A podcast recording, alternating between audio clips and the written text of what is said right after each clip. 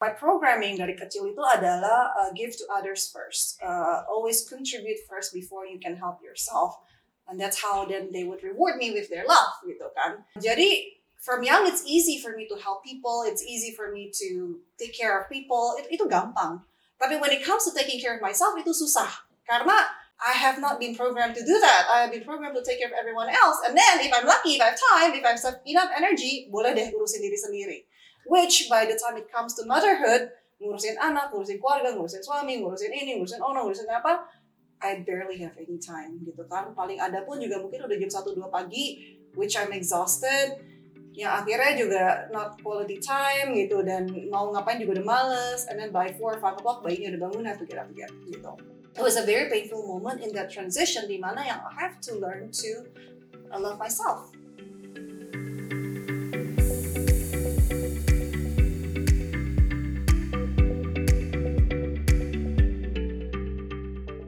Hai guys, welcome back to the Better Story Podcast. Nah, di podcast ini kita akan menguak dan membahas untold story atau cerita yang biasanya nggak diceritakan di balik pencapaian yang dicapai figur yang akan kita interview. Nah, kami sangat-sangat berharap untold story mereka bisa menginspirasi kamu to own your story and to create your own kind of better story. Oke, okay, so di episode ini kita akan berbincang bareng Ci Dewi Kau yang merupakan founder dari Skin Dewi Skincare Organic made in Indonesia with love yang telah membantu banyak orang dengan masalah kulit mereka. Guys, this episode is going to be a super raw conversation of me with Ci Dewi. We talk about so many interesting things. And I'm sure, I'm sure, guys, I'm sure you will enjoy and learn something from this episode. Let's dive in. Hi, Chidewi. I'm really happy to have you here. How are you today? Hi, brilliant. So happy to have you here. Akhirnya ya, we can set up a time yeah. to do this. I'm really excited. I'm doing great. How are you? Doing great too. So, before sebelum kita mulai, can we have a short intro dari Cidewi untuk pendengar Better Story Podcast? Sure. Um, hi everyone, nama saya Dewi Kal. I am a mother of three. Um, dan juga saya adalah the founder of Skin Dewi, a, an organic skincare um, where our vision is to help people have better and healthier and glowing skin. Talking about Skin Dewi, it's it's really amazing sih. I aku udah sering dengar cerita soal Cidewi meskipun belum pernah ketemu dan baru pertama kali ini jumpa. yeah.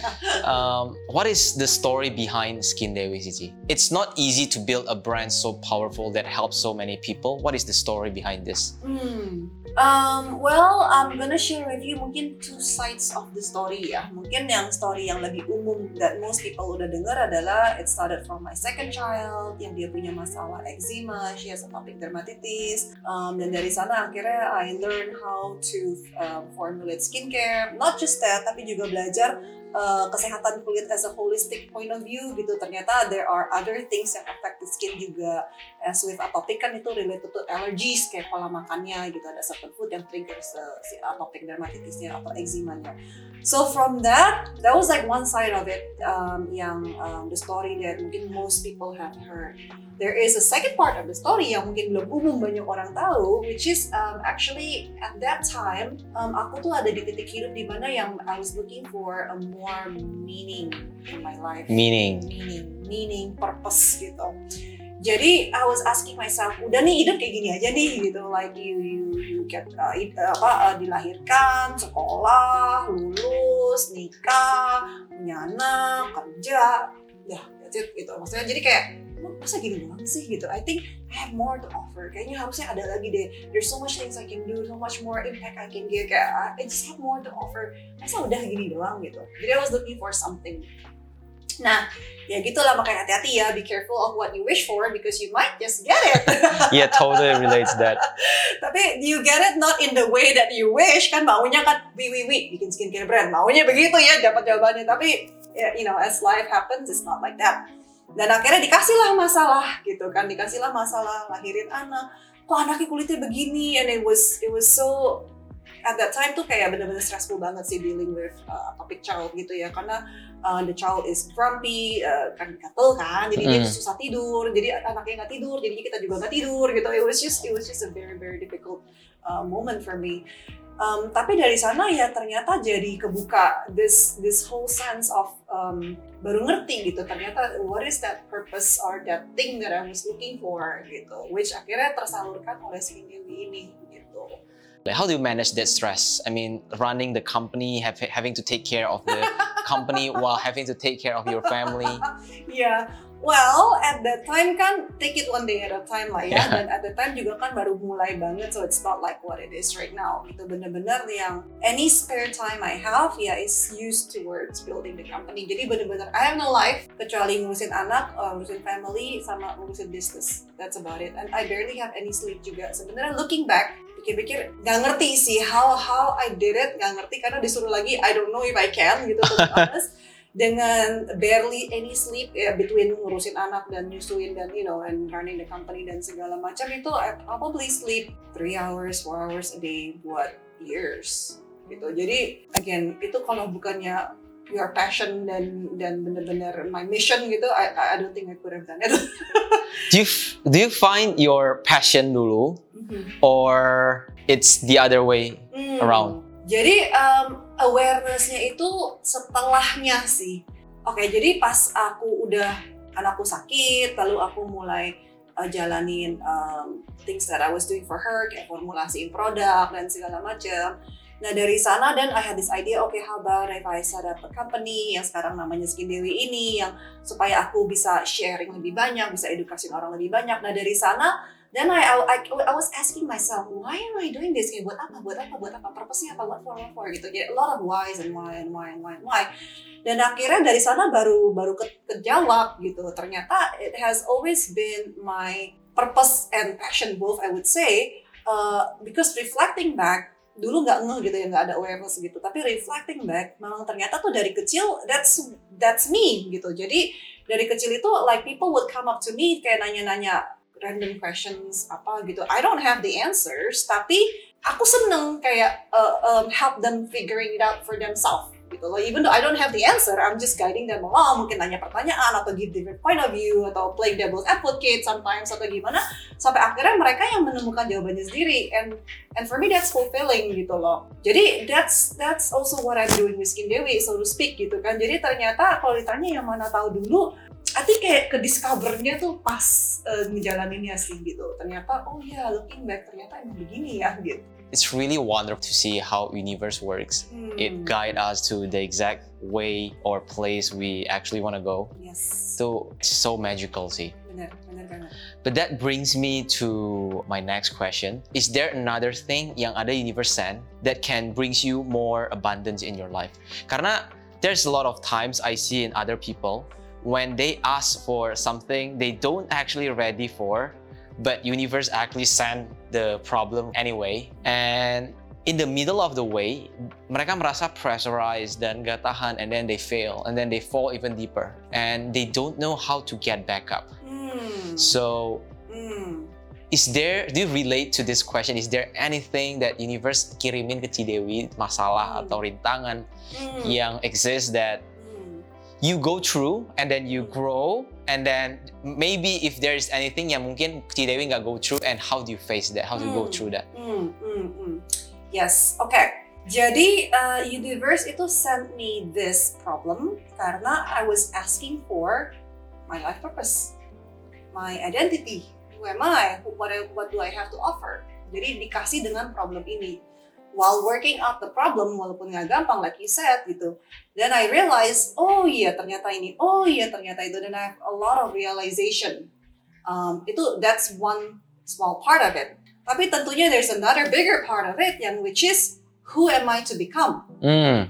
ya kan? Yep. Karena uh, we all of us have visions or have all these uh, intentions of the person we want to become. Tapi mungkin kita masih di sini dan kita maunya ke sini gitu kan. Jadi there's a lot of things that we have to go through to become the real us gitu. Karena the orang kita yang sekarang itu is filled with so much conditioning, programming dari masa kecil, dari societal, dari agree yeah religious, you know, all of this I would say junk so to Yup. speak yang covering who we are really Yup, underneath yup. it all. Nah itu process of this discovery and recovery and uncovering dan semuanya. Ini nih ini prosesnya di ya as you gain awareness this is the the growth um, you know that you have to go through. And sometimes it is painful. It could be painful. Karena ada banyak banget yang udah di dalam banget kan yang oh ya ini no longer serving us. It's no longer working. Yup. we have to let it go gitu kan.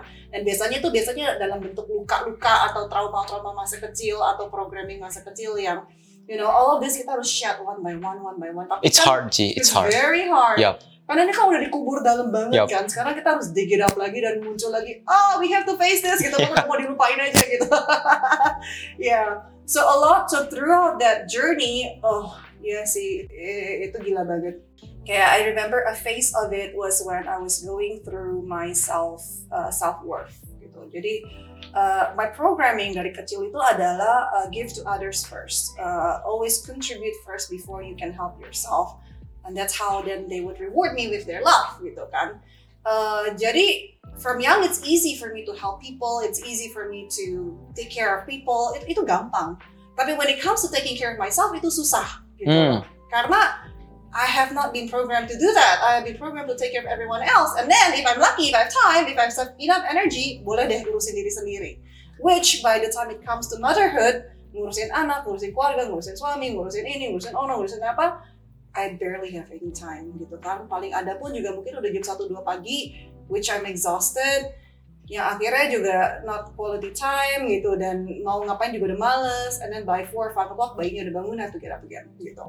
It was a very painful moment in that transition di mana yang I have to learn to uh, love myself. Hmm. Karena I keep waiting for someone. Okay, maybe if I do this for them, they would love me. Tapi kok kadang kadang datang gitu, or maybe pas datang pun juga this is not the love that I want gitu kan. Karena the, the, the love that people give is the love that they want to receive, not the love that we need gitu kan. Jadi kok kok kayak nggak keisi-isi, and then at the same time ini kayak keluar terus, ini keluar terus tapi nggak keisi-isi, and I didn't know what to do. Jadi it was like what do I do? What do I do? And it was very painful for me. Nah itu the big lesson adalah untuk belajar my own self worth. Jadi jangan menilai diri sendiri of what you do to other people buat orang lain gitu. How do I love myself first? How do I put myself first? And it's no, it's not selfish when you take care of yourself. Karena aku at the point where I was sick. I was physically sick. Kayak aku apa kena autoimmune. Aku because I wasn't taking Wow. care of myself. Uh, kena autoimmune. Banyak lah ada a lot of things. I had adrenaline fatigue. I have a lot of things. Jadi kayak mau sampai kapan lagi wi Yup. gitu sekarang it's already affecting is costing your health now mau sampai kapan lagi then Right. to give and give and give and not giving to yourself gitu so that was the first stage of it itu very painful That is only the first stage. that was only the first Wow. that was just the beginning Okay. and just the tip of the layer terus the second part is um, removing all the doubts all the invalidation yang udah dikasih dari kecil all the judgment that people Ah, have, all the yep. criticism that people have bisa gak lu gini ngapain all of those kan kayak oh, bisa gak sih bisa gak sih removing my own um, limiting beliefs my own um, programming di mana yang maju dua langkah mundur tiga langkah so I'm always stuck in the same place gitu kan. Karena banyak programming yang gitu kan oke jalan-jalan begitu jalan no wait stop rem gitu. Akhirnya jadi maju mundur maju mundur dan I get frustrated kok gue masih di sini aja? Why am I not moving? Gitu because of all this programming. Satu-satu dibenerin satu-satu dibenerin. So having that awareness aja juga it was a huge thing. And then um, next the next stage come abundance gitu kan. Karena I've been working on this working on this. Kok duitnya gak ada gitu where's the money?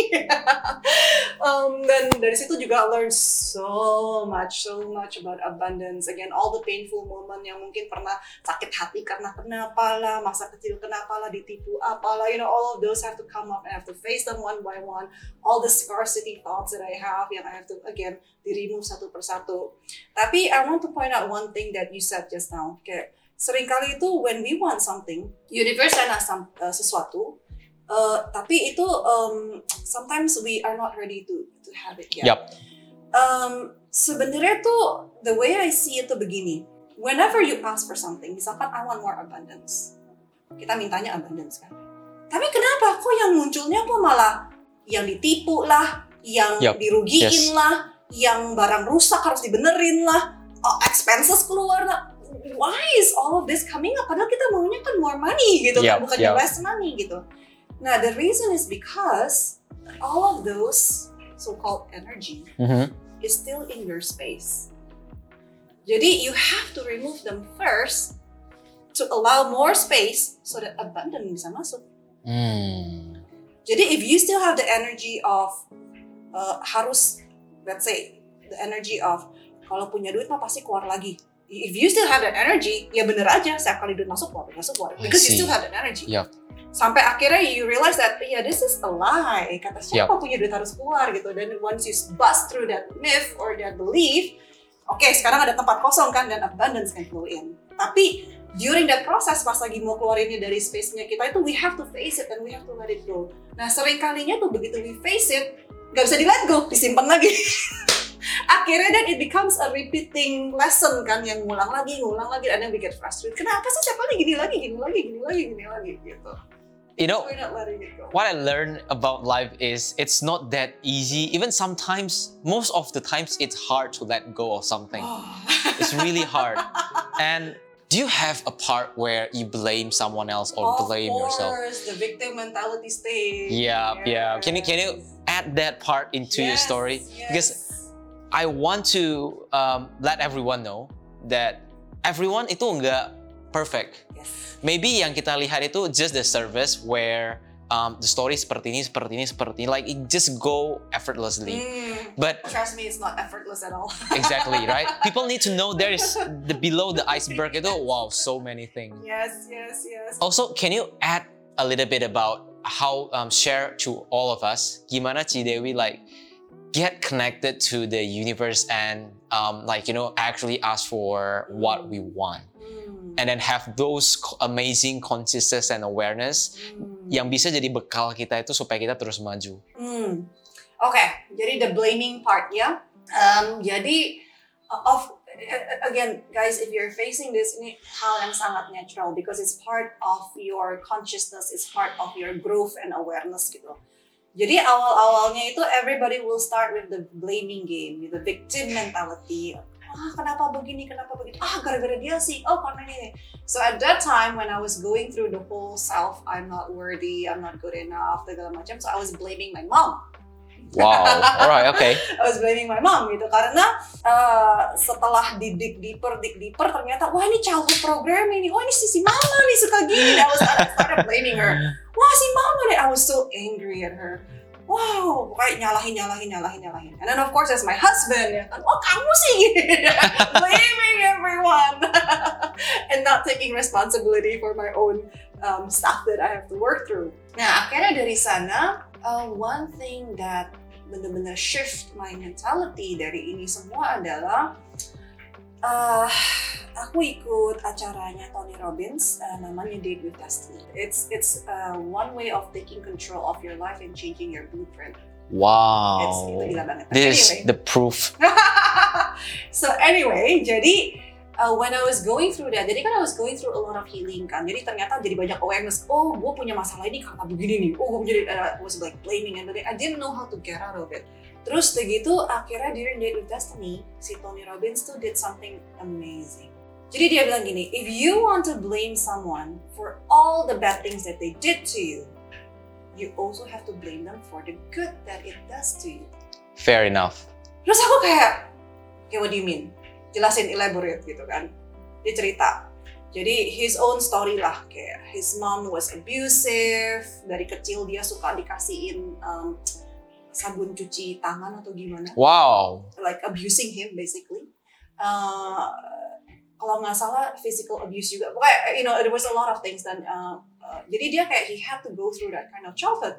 Tapi because of that, karena dia harus dealing with that kind of mom yang alkoholik juga kalau nggak salah, jadi dia harus, jadi dia jadi pinter nggak baca orang. Dia dari dia jadi pinter uh, ngelihat psikologinya orang dan he knows how to handle the situation jadinya. Jadi because of his mom, he became the man that he is today. Because of all the pain that he suffered masa kecil, dan dia bisa healingin diri sendiri and he managed to pull himself out of it then he built this compassion about to other people yang dia nggak mau orang lain going through that kind of pain lagi gitu karena he knows that there is a way to get out of it gitu. jadi itu it became a mission his mission jadi if you want to blame someone for the all the bad things you also have to blame someone also for all the I good really love that. you grow out of it gitu yang Yup. kita cara kita handle-nya dan segala macam. Dan juga the common yang yang paling pentingnya adalah you have to believe that at the end of the day everything is happening for you, for you. I remember that words from Tony Robbins ya. Jadi kayak pasti ngomong gitu, jadi ditanya, how is this happening for you? Kalau let's say you are the one who created this, you chose this mom, you chose this childhood, why did you even create that for yourself? Like how is this helping you? Terus I was like, hmm, bener juga ya gitu kan. So I started thinking about, okay, mom, I blame you for always criticizing me. I blame you, gitu kan lagi tulis surat gitu. And because of that, I thank you for creating, misalkan, if you were not that critical of me, mungkin I won't have such a high standard. Yup. Mungkin I would just be okay with hmm, subpar gitu kan. Hmm. Oh, okay lah gitu.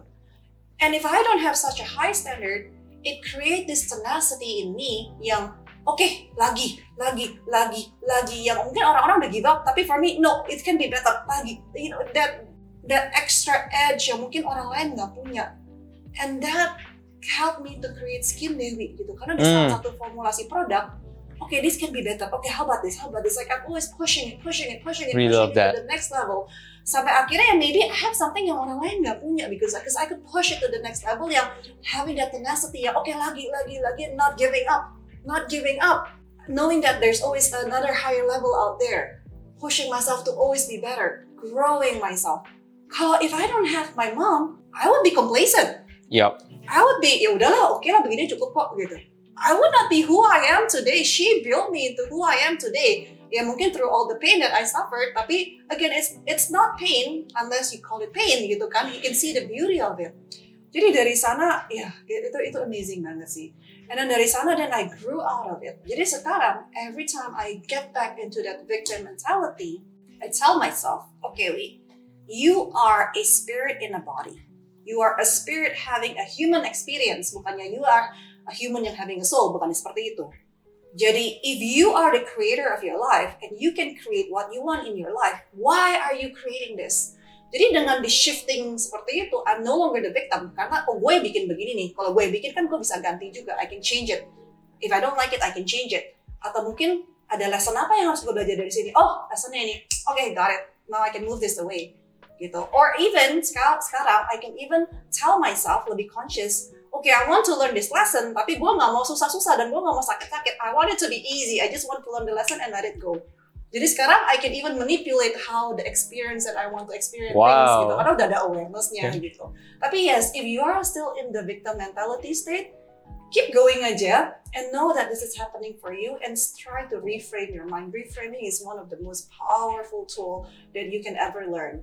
Karena di saat kita merubah situasinya, merubah perspektifnya, merubah kata-katanya, everything start to change. Agree. Ya kan? Agree.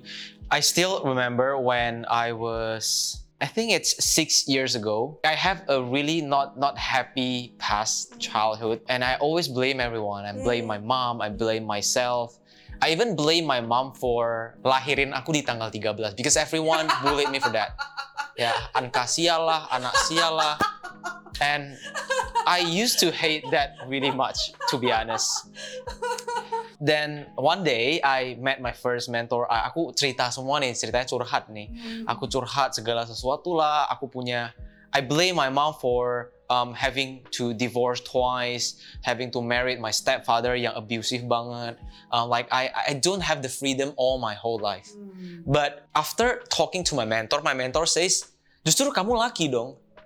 Belum tentu semua orang bisa punya kesempatan untuk melewati pelajaran seperti yang kamu lewati, dia bilang. Yes. And then I, "Whoa, wait, okay. And then dia lanjut lagi. Justru harusnya you are, you, you have to be thankful of this. Justru karena lu melewati hal seperti ini, dia bisa membentuk, membentuk lu seperti ini sekarang. It's because of your mom not having, not giving you that much freedom. Kamu itu harus kuat, harus tangguh, harus fighter. You have, you are able to fight everything, go through. Yes. Like, gak ada wall yang bisa menghentikan lu. Karena lu udah Yes. terbiasa dengan wall ini. Exactly. And okay, so you know this, as Tony Robbins says, success is 80% physiology and 20% um, mechanics, right? But I want to talk a little bit about um, the thing you say, Cidewi, about the cleansing thing. Jadi Cidewi tadi kan ada bilang bahwasannya kalau misalnya we ask something from the universe and then universe is sending the problem to us. Tapi kalau misalnya energi kita itu masih negatif, masih like we ask for abundance, tapi misalnya kita masih punya mentality bahwasannya kalau misalnya kita mau bisnis, but the business is well, there's so many um, rintangan dan kayaknya enggak deh. Atau kemungkinan ada rugi dikit, ya enggak deh. Like we still have those negative mindset and energy. So, Cidewi gimana detox this negative energy out? Oke. Jadi the moment you ask for it, itu udah langsung mulai bekerja nih. Yup. The universe is already working, the energy is already working. Dan sekarang the next phase of it is creating space for it to come kalau belum ada kan. Misalnya kalau sekarang belum dapat berarti kan kita harus create space supaya ada di dalam space Mhm, kita. mhm. And to create space kita harus eh sorry, to- untuk ngisiinnya itu kita harus eh, sisihin tempat. Yup. Istilah sekarang penuh nih, box kita penuh istilahnya gitu. Penuhnya dengan apa? Dengan let's say tadi negative thinking, dengan oh ini mana mungkin, dengan limiting belief. So you have to literally like take it out and throw it away. Caranya gimana? You have to let it go. Easier said than done, ya kan? Easier said than Karena begitu kita mau gini, langsung kan negatif thinkingnya muncul. Tapi ini kompetitornya banyak banget, mana Iya. mungkin gitu. Who are you? Lu siapa emangnya? Lu cuman ibu rumah tangga, lu mana bisa bikin skincare produk? Who are you to teach uh, formulation? Emang lu siapa? Emang lu dokter? Mhm. Emang who are you? Gitu kan. All of these naysayers itu akan datang. Karena they're still in your space. Kalau enggak ya nggak akan muncul gitu kan. They're still inside of you. Jadi pas itu muncul, dia muncul karena itu mau dibuang Yup. right? Muncul karena mau dibuang. Jadi begitu muncul, don't resist. Udah sih sebenarnya kuncinya itu do not resist it. Karena yang paling susah justru itu kan kita langsung in resistance. No, no, no, no gitu kan. Enggak, enggak, no, that's not true. Kita mulai resistance, akhirnya itu jadi stuck. Hmm. Bukannya keluar jadi stuck. So if we're not in resistance, jadi kayak you have to be neutral. Caranya gimana? You have to be more, you have to be grounded, you have to stay in the, in the center of your head, and just look at it with neutrality. Jadi nggak boleh ada yang rasa emosi sakit, pahit, happy. It- It's just neutral. Okay, oh begini, you just observe. Oh ternyata I have this in my space. Oh I have this limiting belief. Okay, that's interesting. Um, okay, do I want it? No, I don't want it. Okay, I'm gonna throw it away. As easy as that. Jadi jangan di put energy. The more you support to put energy, the more that kita tapi ini apa ya? And then we analyze it. No, tapi kan ini bener when we try to justify ourselves. Kita jadi sekarang battle with our own mind. Tapi kan begini terus kita kayak kasih all the reasons why it's right or all the reasons why it's wrong atau ada pain yang come up and then like no it's so painful. All the reaction, reaction, reaction. One thing about reaction is do not try to stop reaction. The more we try to stop reaction, the more it will uh, nggak keluar jadi nyangkut gitu. The more it will get stuck. So when you have a reaction, know that you are having a reaction and just be in amusement. Kayak, oh I'm having a reaction. Ternyata gue sakit hati sama ini. gitu kan. And let it be. Itu pas biasanya it's against our ini karena kita berasa oh I cannot be having this. Oh this is wrong. I should be zen. I should be neutral. I should be you know kayak we have all this I should I should I should. That is panic state sih. Nah iya kan. Terus jadinya the more you do that malah makin stuck gitu. Yup. No, jadi di saat itu terjadi, just let it be, let it play out. Jangan di react, maksudnya kita jangan tambah fuel, jangan di diminish it, jangan di hide. Most people try to hide it away. Some people put fuel on it, malah tambah parah. Just let it be. And before you know it, oh reaction udah lewat. Oh udah lewat. Oh oke, gitu kan udah lewat. Pas udah lewat, then you can look at it neutrally. Do you still want it? No, it's not helping me, it's not serving me. Okay, I'm gonna throw it away. Buang. Nah biasanya tuh nggak cuma satu, jadi biasanya on behind that itu ada layer lagi, ada layer lagi, you know. So it, it might take a few times untuk kayak dapat sampai akarnya. Dan when it's done, you know it's done. Kok kayaknya begitu terjadi lagi, oh ya, yeah, it doesn't bother me. Kayak dulu kayaknya trigger nih, karena kayak, oh ya udah gitu.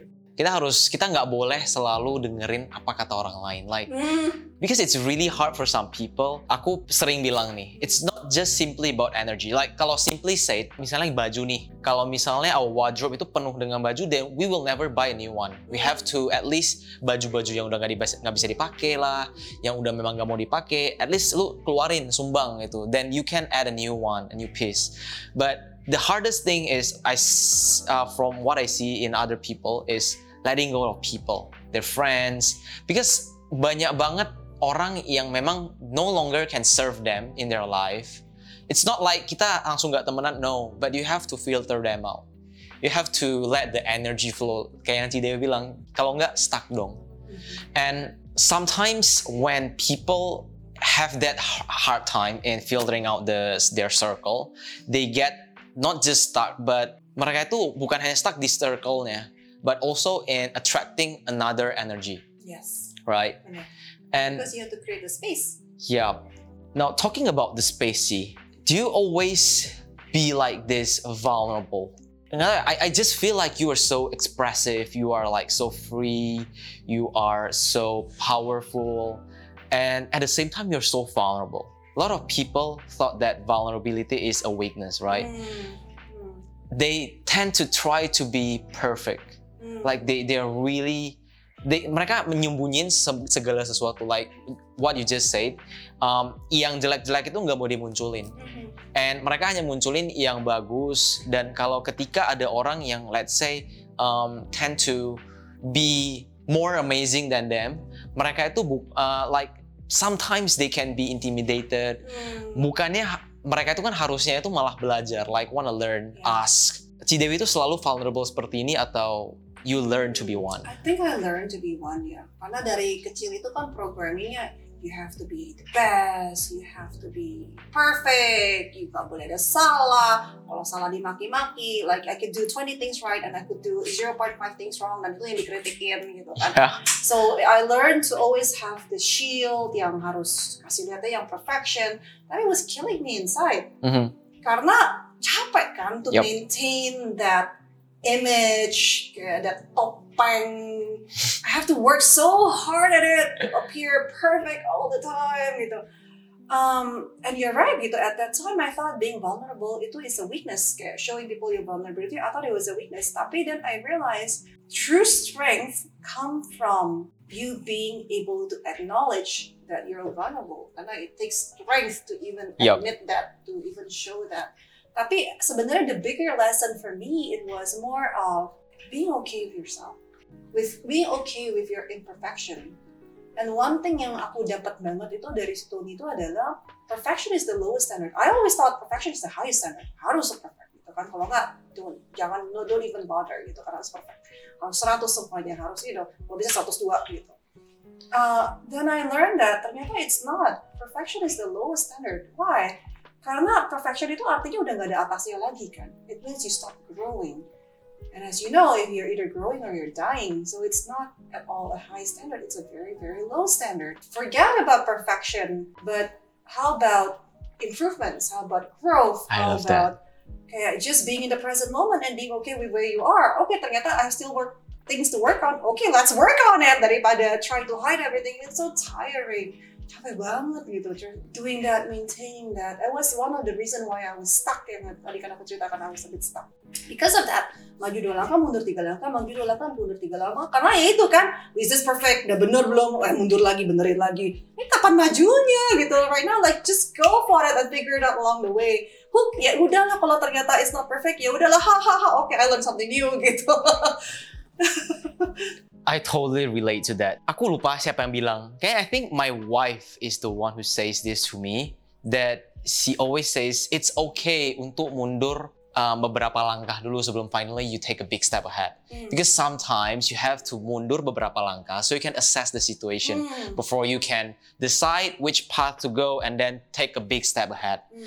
And my good friend always remind me about this. That is 100% okay to do imperfect actions. Oh yeah. No, no, wait. It's 100% perfect to do imperfect actions, which is really amazing See, For entrepreneurs out there, simpelnya aja ya, look at Microsoft. Microsoft kan uh, mungkin sekarang udah not the largest or itu ya Yeah. biggest company, tapi Yeah. at that time when I was growing up itu one of um, salah satu top uh, Top- top. three I would say, greatest, yeah. biggest uh, companies in the whole globally whole world.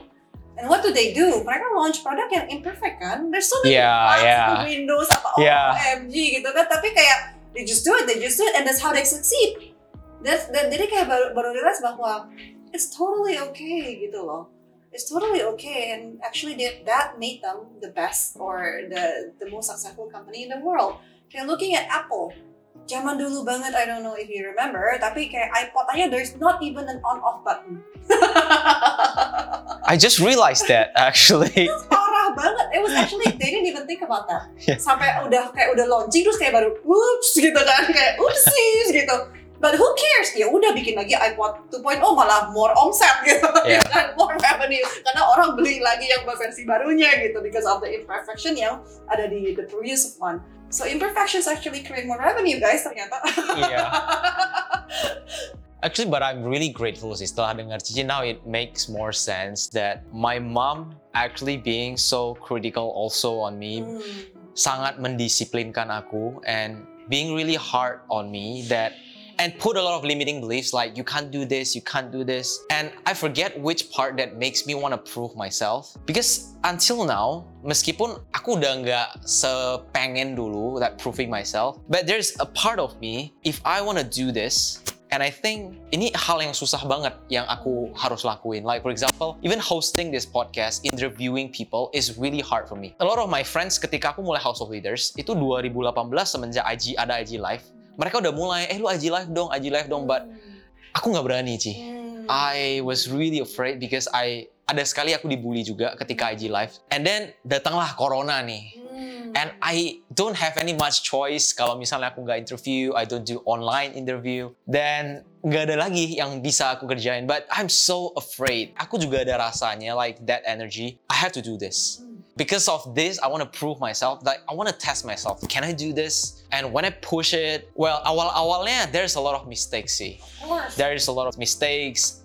Ada beberapa orang yang aku interview bahkan aku minta ulang. Yesterday I forget to record it. we have to redo it. But that what makes me grow, right? And that's what makes life amazing. Kayaknya kalau hidup tanpa kesalahan, hidup hidup yang perfect aja itu kayaknya Boring banget. boring banget. It's not No fun. challenge. Yeah. Yeah. I, I ever says this is what I do in my first startups uh, on how it grow. Once we are kita stagnan, nggak ada masalah terjadi, and then I will host a meeting. Guys, kenapa nggak ada masalah lagi? What is happening? Either kalian yang nyembunyiin masalahnya, atau ada kita nggak melakukan no longer do any improvement anymore Yes. because we don't have any other mistakes anymore. There must be mistakes, nggak mungkin nggak ada. Yeah. Then we do improvement, then the mistakes comes, and then we solve it, and then our revenue grow. Yeah. And I think that's probably what sums up um, humans' life, city Because I always think like our whole life as a human is semua tentang kita itu mencari tahu apa sih kita nih siapa sih? What is our purpose on this world? How can we serve the world better? How can we be ourselves truly? Because it's really hard, Cici. Um, it took me like a few years to figure out who am I? Kenapa sih aku dilahirkan di dunia ini gitu loh? Sorry, I'm not laughing at you. I'm just laughing at myself. Karena just when you thought you figured it out, and there's another layer. yeah, exactly. Exactly, exactly. Soalnya aku kemarin ada sharing ke Cici nggak ya? My my life is oke belum sih. Early 2019, uh, it's not early 2019. Um, the late of 2019, aku kehilangan all my savings yang aku udah simpan selama beberapa tahun. Yang part of it aku mau pakai untuk wedding aku di tahun depannya. And awal tahun I lost my company. I feel betrayed and then I blame them. Um, well, it was kind of a betrayal, but it's not because of them. It's because of my fear of betrayal yang terjadi dari dari masa kecil. It's inner child problem. So hidupku like really a roller coaster. But like what you say just now, what is meant to be happen, let it happen. Because kalau misalnya kita nggak kita nahan nih, nggak boleh, nggak boleh, nggak boleh kayak gitu, kita malah berakhir stuck dan stres. Yes. But when you let it, ya udahlah. Kalau memang ma- uh, masalah ini mau terjadi, ya udah biarlah terjadi. Tapi apa yang kita bisa pelajari dari ini? Kenapa masalah ini datang ke hidup aku? Yes. Is it because I ask something from the universe, or is it someone like misalnya my wife ask something and then it gives the problem came into our life? like we have to figure out this is this is the thing, this is the fun thing. Justru ketika ada masalah itu somehow agak sedikit crazy sih, my wife said. But every time ada masalah, meskipun ya sedikit stressful sih, but I'm actually happy because this is the chance for me to grow. If I kalau aku bisa figure out this thing, then that mean I level up. Entah satu satu level, dua level, setengah level, but that is what makes life amazing, right? Hmm. Kalau misalnya nggak ada kayak gini ya nggak colorful. Hmm. Hmm. So, um, Ji, this is my last question. Hopefully, bisa inspire a lot of people listening to this right now.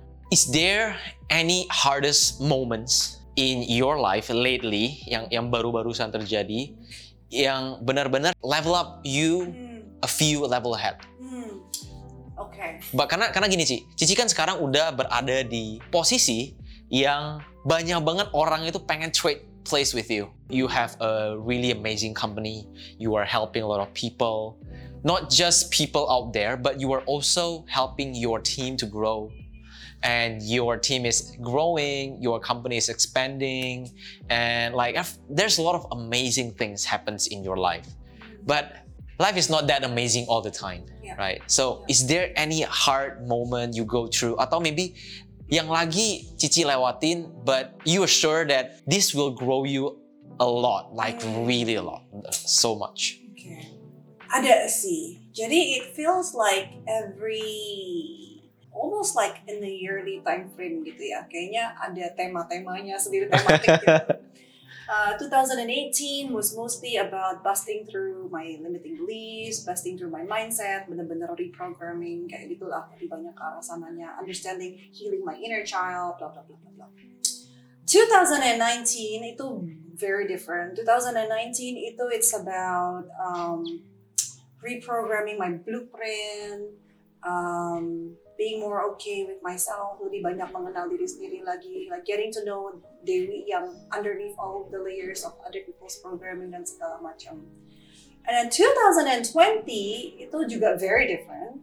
Uh, 2020 itu um, is about growth-nya itu lebih udah mulai ke arah spiritual juga, lebih aware of me myself as a spirit myself um, being able to take part of the creation things that I want in this world lebih kayak aware of all those things.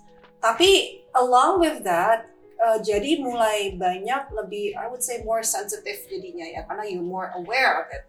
Padahal mungkin dari dulu juga iya cuman I just you know like shut it off kayak nggak nggak diinin. Tapi as I do more work spiritual work more meditation dan segala macam jadi you became more sensitive Um, nah, come 2021, lucu sih. Desember 2020, at the end of the year, I was thinking, 2021 gue mau belajar apa ya? Because I usually, you know, I'm, I love taking classes, taking seminars, belajar apa ilmu baru apa. So I was thinking kayak, hmm, apa gue mau belajar hipnoterapi? Apa gue mau belajar NLP?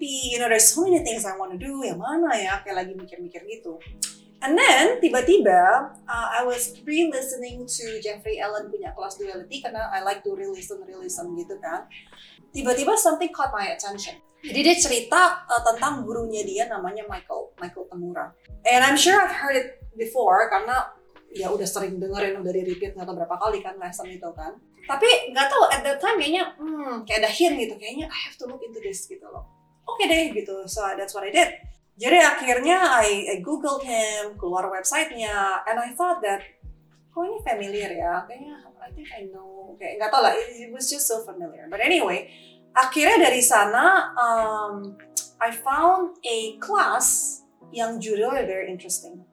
Uh, judulnya adalah Discovering Your Psychic Abilities to Fulfill Your Life Purpose. Interesting. I was like, "O- o- oke gitu. Kayaknya gue nggak pernah punya pikiran untuk discover atau belajar atau tentang kayak beginian, tapi it just caught my attention. Jadi akhirnya I signed up.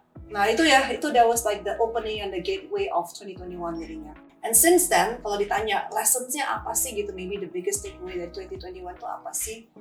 Ada banyak sih gitu. I think the biggest lesson for me was learning how to give and learning to give the right way and learning when it's not time to give or bukan emang nggak harus gitu. And learning who to give it to. Kayak these are all new lessons gitu. Karena before that I had no idea. I have always just been this like okay I'm here to give give give give give give. So like I'm giving giving giving giving giving giving. Tapi ternyata kan nggak semua orang uh, pertama uh, all of them are ready to receive mungkin mereka not, belum siap aja mungkin gitu kan Uh, kedua, sometimes they didn't even ask for it, guanya aja yang kepo gitu. Soalnya kan I see, kadang kalau orang kan kayak gemes ya, I know ini kalau begini nih, ini could, it could just change their life, I could help them. Jadi kayak my ego is probably yang kayak stepping in, this is what you need to do, padahal they didn't even ask for it. Mungkin mereka masih mau di situ, they're not ready to move on or, you know, kan it's not my, who am I to tell them, you know, how to run their life gitu. Terus jadi as a result of that, uh, banyak yang akhirnya mental balik things that I give to people and they cannot receive, it will fall back to me and not in a good way, in a bad way. So I end up having problems that I should not be having, um, and I'm having um, a lot of reactions from people yang harusnya kok gue bayar malu kok begini sama gue sih gitu. A lot of strange reactions karena they getting lit up from what I did and it triggers them. It triggers maybe a pain in them atau apa. Jadi akhirnya mereka jadi react to me in a negative way gitu. Jadi ada banyak banget. And third but not all is boundaries, like knowing when to stop gitu loh. Karena I was giving until I was bleeding and dry gitu. Itu udah nggak nggak healthy lagi. I need I didn't know how to stop it. Jadi it's learning all of those, having boundaries, having healthy boundaries, knowing when to stop, knowing when to give, uh, knowing who to give, knowing what to give. That itu mungkin the biggest theme of this year and learning to give to myself sih. Karena again, I've been programmed to give people first and to give myself. Sekarang I'm learning to reprogram to give to myself first and create enough space and more space that I can give to people. Itu yang lagi di I'm working on right now. Another extra question is a lot of people underestimate giving. When they are not able to give, at least they mereka tuh berpikir mereka nggak bisa give. Hmm. When actually, from my opinion, everyone bisa give, but it's just the way you give it and the form of you giving what gitu. So, what are your thoughts on this? I mean, kalau bagi ada misalnya ada orang nih yang merasa aku nggak ada yang bisa diberi, like aku nggak punya uang, aku nggak punya ini, aku nggak punya ini, then how can I give someone like when I don't have anything? First of all, it's uh, udah pasti it's not true that you don't have anything. Yep. ya kan? Uh, karena balik lagi, it means you're in scarcity mode and you're not in Yeah. gratitude because you're not looking at what you have, you're looking at what you don't have. Misalkan, oh gue nggak punya duit, ya, but you do have something gitu kan.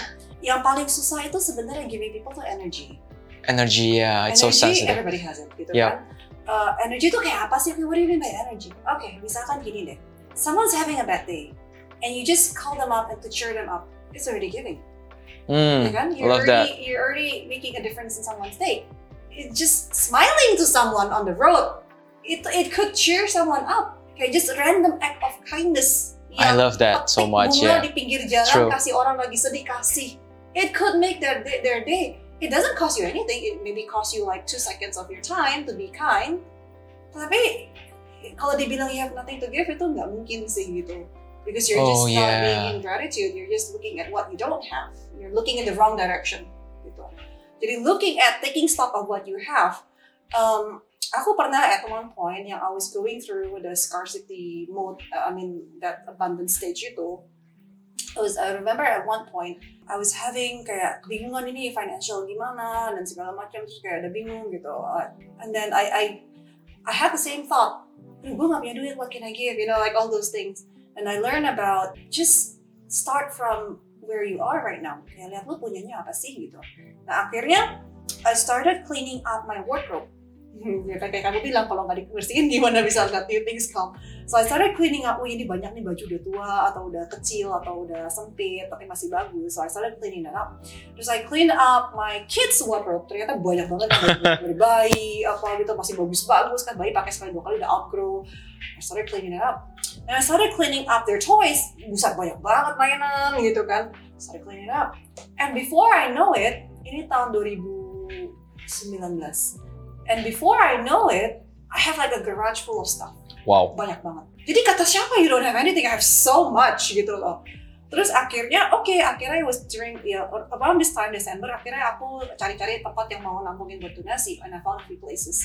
Yaudah, and then another thing yang I found was, aku nemuin, do you know laptopper? Jadi dia kayak papan ka- uh, kayu, bawahnya tuh kayak bantal. You put it on your lap, atasnya kayak kayu, then you can, you know, put your Ah. lap, I mean, do you work on it kayak laptop atau apa gitu.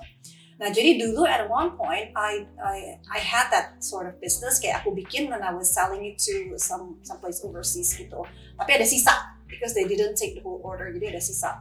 Nah, akhirnya it was still sitting in my garage udah lama banget kan ada kali maybe like I don't know belasan pieces gitu. It was taking up space. Nggak tahu mau dikemanain mau jual juga nggak laku gitu kan. Akhirnya ah let's just give it away. Sekalian kosongin garasi gitu kan. Masih bagus it's still brand new. Yaudah akhirnya by the time I collected everything itu butuh kayak truk gitu loh untuk untuk angkut barang. Wow. it was like that much stuff. Dan akhirnya datang si truk dan kirim-kirimin bagi-bagi-bagiin orang. And this is I, I still remember this moment. Itu gila banget. Kayak yang salah satu penerimanya so shock kayak di, literally dikirimin satu truk full of stuff. Kaget gitu kan. Banyak banget mainan-mainan apa segala. Akhirnya dia bilang wah ini mah kayak dia udah harus bagi-baginya to more people. Tadinya mereka cuma mau kirimin ke I don't know ke mana gitu. Ini kayaknya we have so much stuff. Ini bisa dibagi ke banyak tempat nih gitu. Jadi mereka mulai sortir-sortirin. So anyway yang yang what really really touch my heart kebesokannya dikirimin foto jadi that lab thing yang uh, apa wood yang buat dipakai itu di- dikirimin ke satu sekolahan yang the kids don't even have tables Wow. Okay. anak sekolah anak-anak kecil mereka nggak punya meja jadi mereka selama ini tulis di lantai Okay.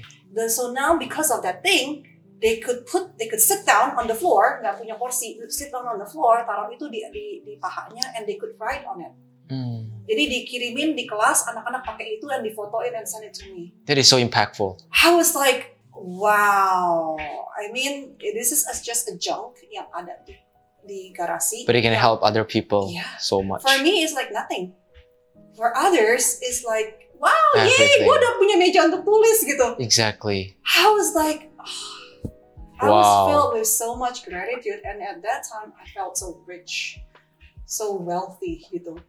That ternyata I have so much, I have so much itu sih dari sana sih. Another thing that I want to share, in the same time period, jadi aku ingat banget tuh di rekening I only have 10 juta left, and I have all these bills dan segala macam kayak aduh ini gimana bayarnya I have no idea.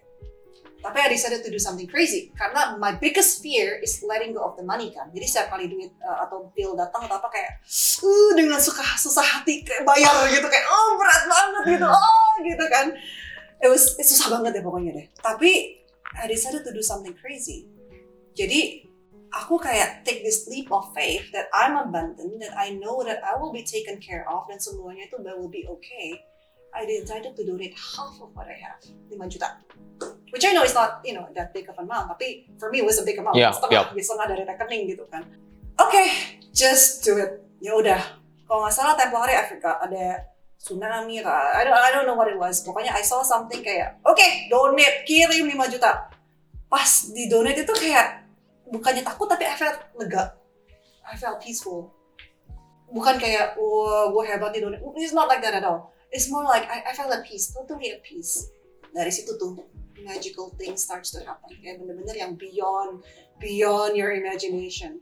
Literally, nggak nyampe satu hari atau dua hari kemudian, my good friend called me. Wih, lagi di Jakarta gak ada? Gue mau datang. She, she lives in Singapore. I'm like, oh oke ada apa gitu kok mendadak banget gitu. Remember that investment we had? It was not doing well. Uh, ini ada orang yang mau take over the whole business nih gitu. Ya maybe memang sih profitnya nggak se yang we were expecting it. Uh, tapi masih ada profit lah gitu. And it will happen really fast transactionnya bla bla bla bla. So I want to talk to you about it. Kalau oke kita mau tanda tangan kontraknya I'm like ya! Ini udah duit hilang berapa tahun gitu kan? Like I, I didn't even know when I was getting that money back gitu. Ya udah akhirnya dia datang dia datang terus dijelasin begini begini begini situasinya begini begini begini bla bla bla bla. Jadi oke at the end of the day ya you know untungnya nggak sebanyak itu tapi at least we still get some profit and we can get our money back dan segala macam. We're like mau gak ya mau lah course tanda tangan gitu. Like that was just the beginning of it. The second part dia itu dia tuh kayak kumpulin not mileage apa sih kayak poin-poin gitu loh. Poin-poin di hotel gitu. Jadi uh, kalau uh, she has to maintain berapa poin to maintain statusnya itu jadi she was literally like paying hotel tapi dia nggak tinggalin karena just to to maintain that status kayak literally dibuang-buang gitu aja. Hmm. terus dia kayak nanya terus wih hotel ini di mana? Hotel lu di mana? I'm like lu ngapain sih nanya begini? Iya because I have to like pay for five nights. Hah? tapi lu kan besok udah mau terbang ke Jepang. Iya nggak apa-apa ini sana gue butuh ini I'm like sayang banget ya such a Iya. waste gitu. Udah lu gue yang tinggalin aja. Lu mau Ya mau lah five star hotel staycation for free siapa yang nggak mau gitu kan? Nah. itu kan lagi lagi bokeh nggak ke mana-mana. It was my child's uh, my daughter's birthday. Mau banget. Yaudah lu mau hotel yang mana? She gave me like this laundry list. Yang ini atau yang ini yang ini. Like okay how about this one? Yaudah so I got like a five days free staycation at a luxurious five star hotel. Gila, gila banget. Like abundance just keep flowing in and in and in and in and in. Dan before I know it udah lewat semuanya terus kayak baru mikir wait wait wait akhirnya gue gimana ya bayar tagihannya ya like how did I get through that period of time I don't even remember how tapi things just start to flow in and flow in and ke even kayak kepikiran itu datangnya dari mana gitu it's not like we plan it it just came it just came It is so amazing, see. That is that's that that's one hell of a story. it's so amazing. Karena I happen to also go through something like that. Hmm. I still remember when early days Bangun House of Leaders, I joined a network where aku bisa belajar um, from like-minded people yang grow an Instagram brand juga. But that time, it's really kan agak mahal ya karena since in U- US dollars. Hmm. And that time, my family is like having a financial hard times. boleh tahu nggak apa the, Uh, the network, Yeah, the network. it's the name is Gentleman's Mafia. Udah nggak ada sih sekarang. Oh, okay. So it's like I think kalau nggak salah 50-an dolar per bulan, which is Hmm. big for me that time. So that time ya udah I decided to leave the network and then bahkan aku udah berpikir kayaknya aku harus jual page ini deh because my Hmm. family is having a hard times. Even a little money will help. Yep. But there's a lot of friends coming to me, Bril jangan dijual, sayang banget. Remember your why. Kenapa lu bilang lu mau bangun ini? Karena because you wanna help people. You wanna journal, you wanna blog your um, journey here so you can inspire other people. And then I say, ya sih, ya udah deh, I hold for now, I hold for now. Not longer, not maksudnya nggak lama setelah itu. There's a thing, um, this post I post. Aku lupa sih uh, what post it, is. Uh, it is. Ada kayak quote, maybe a quote, and then I write a really long caption. Sampai captionnya udah nggak bisa, and then I post it. And then ada satu orang yang um, DM me, and this really made my day and make me cry at the same time. He says, "Hey, House of Leaders admin, I want to say thank you to you guys before uh, because because of this post, dia kirim postnya ke aku. I decided not to commit suicide Wow. um, last night, and then wow. I asked that person, why? What happened? Are you okay? And he say, yesterday, like lately, there's a lot of things happens. He say, I almost cry now. Um, his parents um, are going a divorce, divorce, um, going to have a divorce, and he is also his best friend uh, is cheating with his girlfriend Oh dear. and he is also just baru dipecat dari kerjaan dia. So like he's he- like dia merasa itu life is so hard on him like that. Kayaknya dia nggak mau lanjut lagi hidup ini Yeah. karena terlalu susah bagi dia. Yeah. And then before I don't know what gets aku nggak tahu gimana orang yang udah mau bunuh diri buka Instagram baca-baca. I, I don't know how it happened. And then I I just feel like I just think kok bisa ya ngapain lu buka Instagram like but but I'm so grateful that you open Instagram and then um, come across my post and then you actually read the whole Yeah. caption and he say um, I just know I'm not alone that actually there's someone else also because my my my mom divorced twice I lose this I lose that I also aku punya pernah punya sahabat yang actually cheating with my uh, girlfriend like I told everything but everything happened for a reason I always believe in that it's because of that I learn a lot, I grow a lot, and that is not the end. Because the universe or God or our parents give this life to us, we shouldn't be taking it for granted. We have to grow. So he decided not to um, commit suicide, and because of that post, I keep growing House of Leaders. And since then, the abundance keep coming. Seperti yang Cidewa bilang, ada orang aja yang tiba-tiba nyari, hey, dulu kan aku dipanggil Hall, because House of Leaders kan. Hall, do you wanna join this group? We are creating a group of people. Jadi ada sistem-sistemnya gitu, like ada slotnya, and then we help each other sell promotions, and then um, on a bigger uh, kayak harga yang lebih mahal. Tapi kita gabung semua nih ceritanya. Hmm. Jadi yang misalnya dulunya aku jual promotion tuh susah banget dan jualnya aja murah. Sekarang kita aku dapat bantuan dan jualnya lebih mahal. Wow. And dari mereka aku belajar lebih banyak gimana jualan, gimana connect to new clients, gimana maintain relationship. wow. So amazing, right? And so I was really grateful that I decided not to sell my page, that I decided to post that post that night. Like Kenji Dewi bilang, for us itu hanya post, hanya sekedar cerita doang yang kita tulis di caption. But for that person, itu mencegah dia to commit suicide, which is so amazing sih and so impactful. So Ci, before we close this, is there any advice yang Ci Dewi merasa this is so powerful, everyone have to listen to this so they can grow or create impact in their life? What is your last piece of advice? Jadi while you were telling me your story barusan tadi itu, it reminded me of a story. Uh, ini uh, dari buku sih bukunya judulnya You Are the Reason. Ini yang penulisnya si Michael Temura tadi yang the one that class that I took. Um, jadi uh, ada satu bagian yang tadi kepikiran aja as as you were telling your story.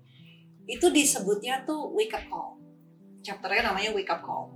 Jadi um, before we are experience this life sebelum kita lahir itu tuh sebenarnya tuh we already plan out. Kayak oke hidup kali ini what do we want to learn? What is the purpose? Lessonsnya apa?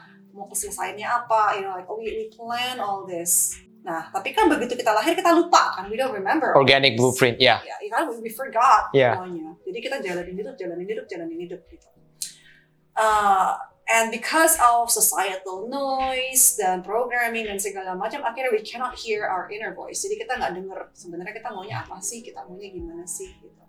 Dan akhirnya we go through life we go through life we go through life. Dan kadang itu we might not be going through life in the right direction that we should be going. Dan kita kita sendiri itu sudah sadar namanya wake up call. Jadi kayak kita udah bilang ke diri sendiri nih eh wi lu kan mau kerjain ini ini ini. Kalau lu sampai lupa I'm gonna send you a reminder oke? Gitu. Ya udah mungkin reminder pertama dapat teguran atau dapat problem kecil atau problem apa. If you realize what it was and then you turn ya bagus lah gitu. Most of the time masih belum kena kan baru problem kecil soalnya belum berasa gitu. Kita lanjutin lagi on the wrong path. Lanjutin lagi lanjutin lagi another wake up call. Kali ini mungkin tegurannya lebih besar maybe problemnya lebih besar lagi gitu still masih nggak ngeh juga masih nggak ngeh juga. So keep going on the wrong path. Sampai akhirnya satu titik di mana yang everything falls apart. Right? Your life is falling apart your business is falling apart your apa is falling Everything apart. comes. Wah. Yeah. And then kayak kita baru oke I surrender. Baru surrender kayak apa sih sebenarnya sih what's going on? Apa sih yang gue harus kerjain? Apa sih yang gue belum nge apa sih yang gue harus belajar oh ternyata ini. Oh ternyata itu. Then we wake up.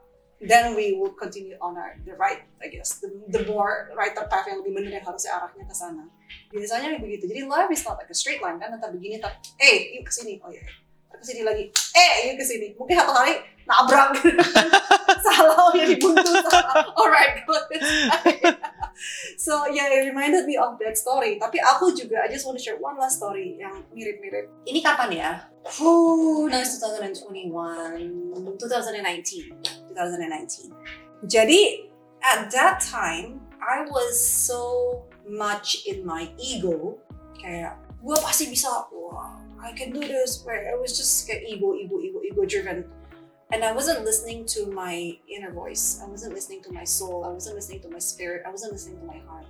Karena aku biasanya like gue harus bisa. Kalau nggak bisa then I'm not good enough. Jadi kayak I have to prove myself to validate myself. Gitu kan. And I didn't know how to let go. I didn't know how to surrender. Tapi ternyata itu yang yang made me hold myself back. Not being able to surrender, not being able to trust, not being able to let go and be guided. Nah itu yang ternyata that was what's holding back.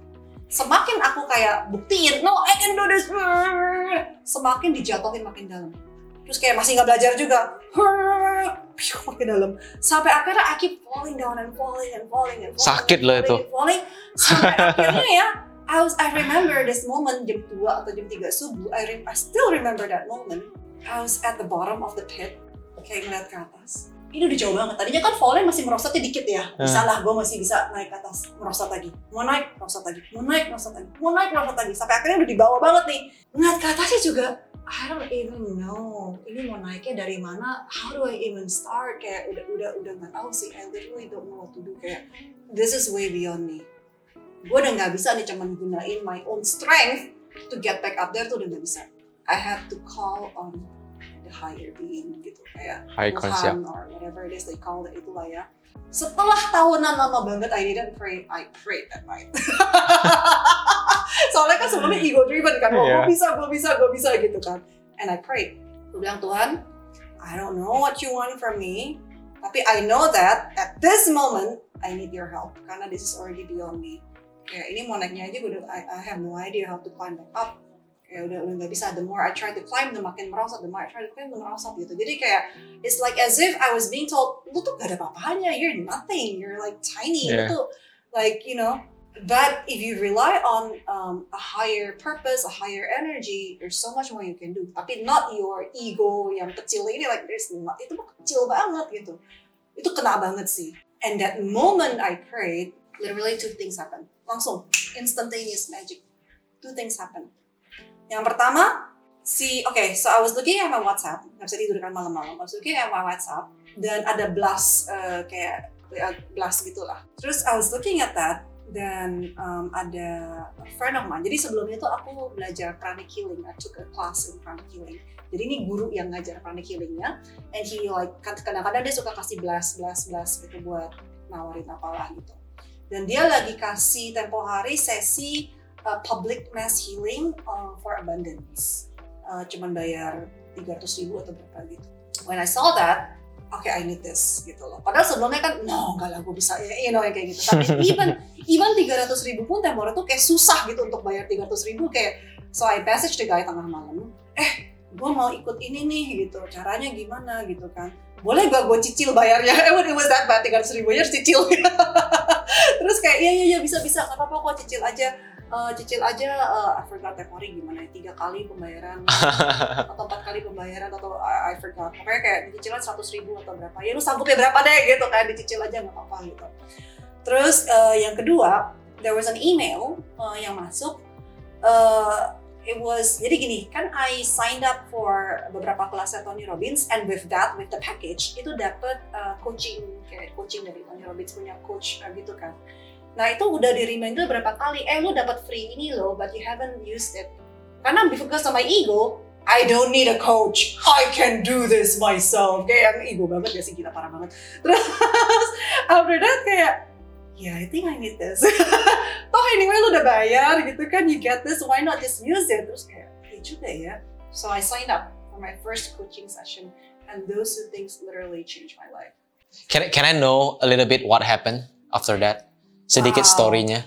Um, after that itu yang um, lanjut ke Date with Destiny. So this is prior to Date with Destiny. Oh, this is pre Date with Destiny. Date with Destiny. So it was to prep me uh, for uh, Date with Destiny. At that time, I was crying every day for almost six months. Hampir enam bulan, every day I cry, I cry, I cry. And I just kayak gila, itu kayak gila banget. Ternyata, all my life, I created this self-defense mechanism. Kayak I built this wall, ini dari kecil banget. I built this wall supaya I don't get hurt. Karena So when I was young, I had abandonment issue.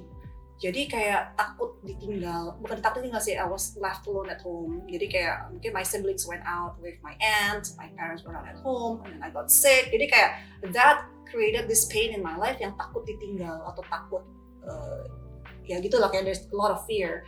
So I built this wall supaya it's, it's just easier kan. Jadi I don't need to feel it gitu loh maksudnya, and I don't need to connect to anyone. I'm okay behind the wall gitu.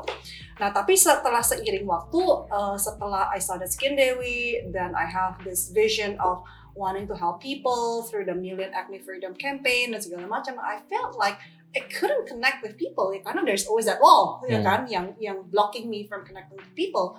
Jadi kayak then I realized no matter how hard I try, itu I can only reach so much karena ada wallnya ini yang selalu yang selalu apa blocking me. then I realized kayaknya ini wall udah no longer serving me. Ya mungkin it was protecting me at one point Yeah. masa kecil, but it's no longer serving me. So I have to get rid of the wall. Ya of course kan, begitu kita get rid of the wall, I started feeling a lot of things. Tadinya kan kayak I never cried. Pas masih kecil cry baby. Begitu after that wall, I never cried. I never Hmm. cried for years and years and years and years. Nonton film sedih semua udah kayak "Apaan sih kayak I don't feel anything gitu loh. Kayak mungkin kalau nangis itu kayak udah yang parah banget kali, tapi like bentaran udah I'm done. Gitu kayak gitu. But I never cried. Ternyata begitu I open up that wall, I started feeling a lot of things. I started being aware of so many things and all all this pain yang I've been holding in semuanya kayak keluar. Jadi kayak you know kayak Marisa Peer bilang all the tears you don't shed, your organs are shedding or crying inside. Yeah. Jadi kayak I was like keluarin, keluarin, keluarin. I cried for six whole months itu gila banget. Ternyata yeah, I was holding everything back in. I was there, cuman enggak lah. Kayak just you know gitu. So that whole process took a few years untuk dismantle the wall. Um, dan my coach helped me through it. Tapi yang paling lucunya ini sih, ada ada satu bagian yang I remember at one point wallnya itu kayak 75% udah beres. Sisa kayak kecil ya, segini aja. And I was still like, kok gue gak bisa, I cannot. Kenapa sih I already work on this, kok gak, gak kelar-kelar sih gini, gini, gini, gini, gini. I still, emang ada berapa banyak lagi, like I have like this, like this much, kayak segini doang. And then he said something so profound. Jadi dia bilang, iya kan gak usah semuanya dihancurin sampai two pieces. Lu loncatin aja kan udah pendek, kamu bisa, lu bisa lewatin kan. Iya sih. so, Just hop that. over it. just hop over it. That is so not- smart. Iya benar juga. That is so smart. Yeah. Thank you, Chi, for being here with us in Better Story Podcast. I'm so grateful for your time. Thank you, Brilliant. Such a wonderful time sharing with you and chatting with you and getting to know your story more juga. Thank you. My pleasure.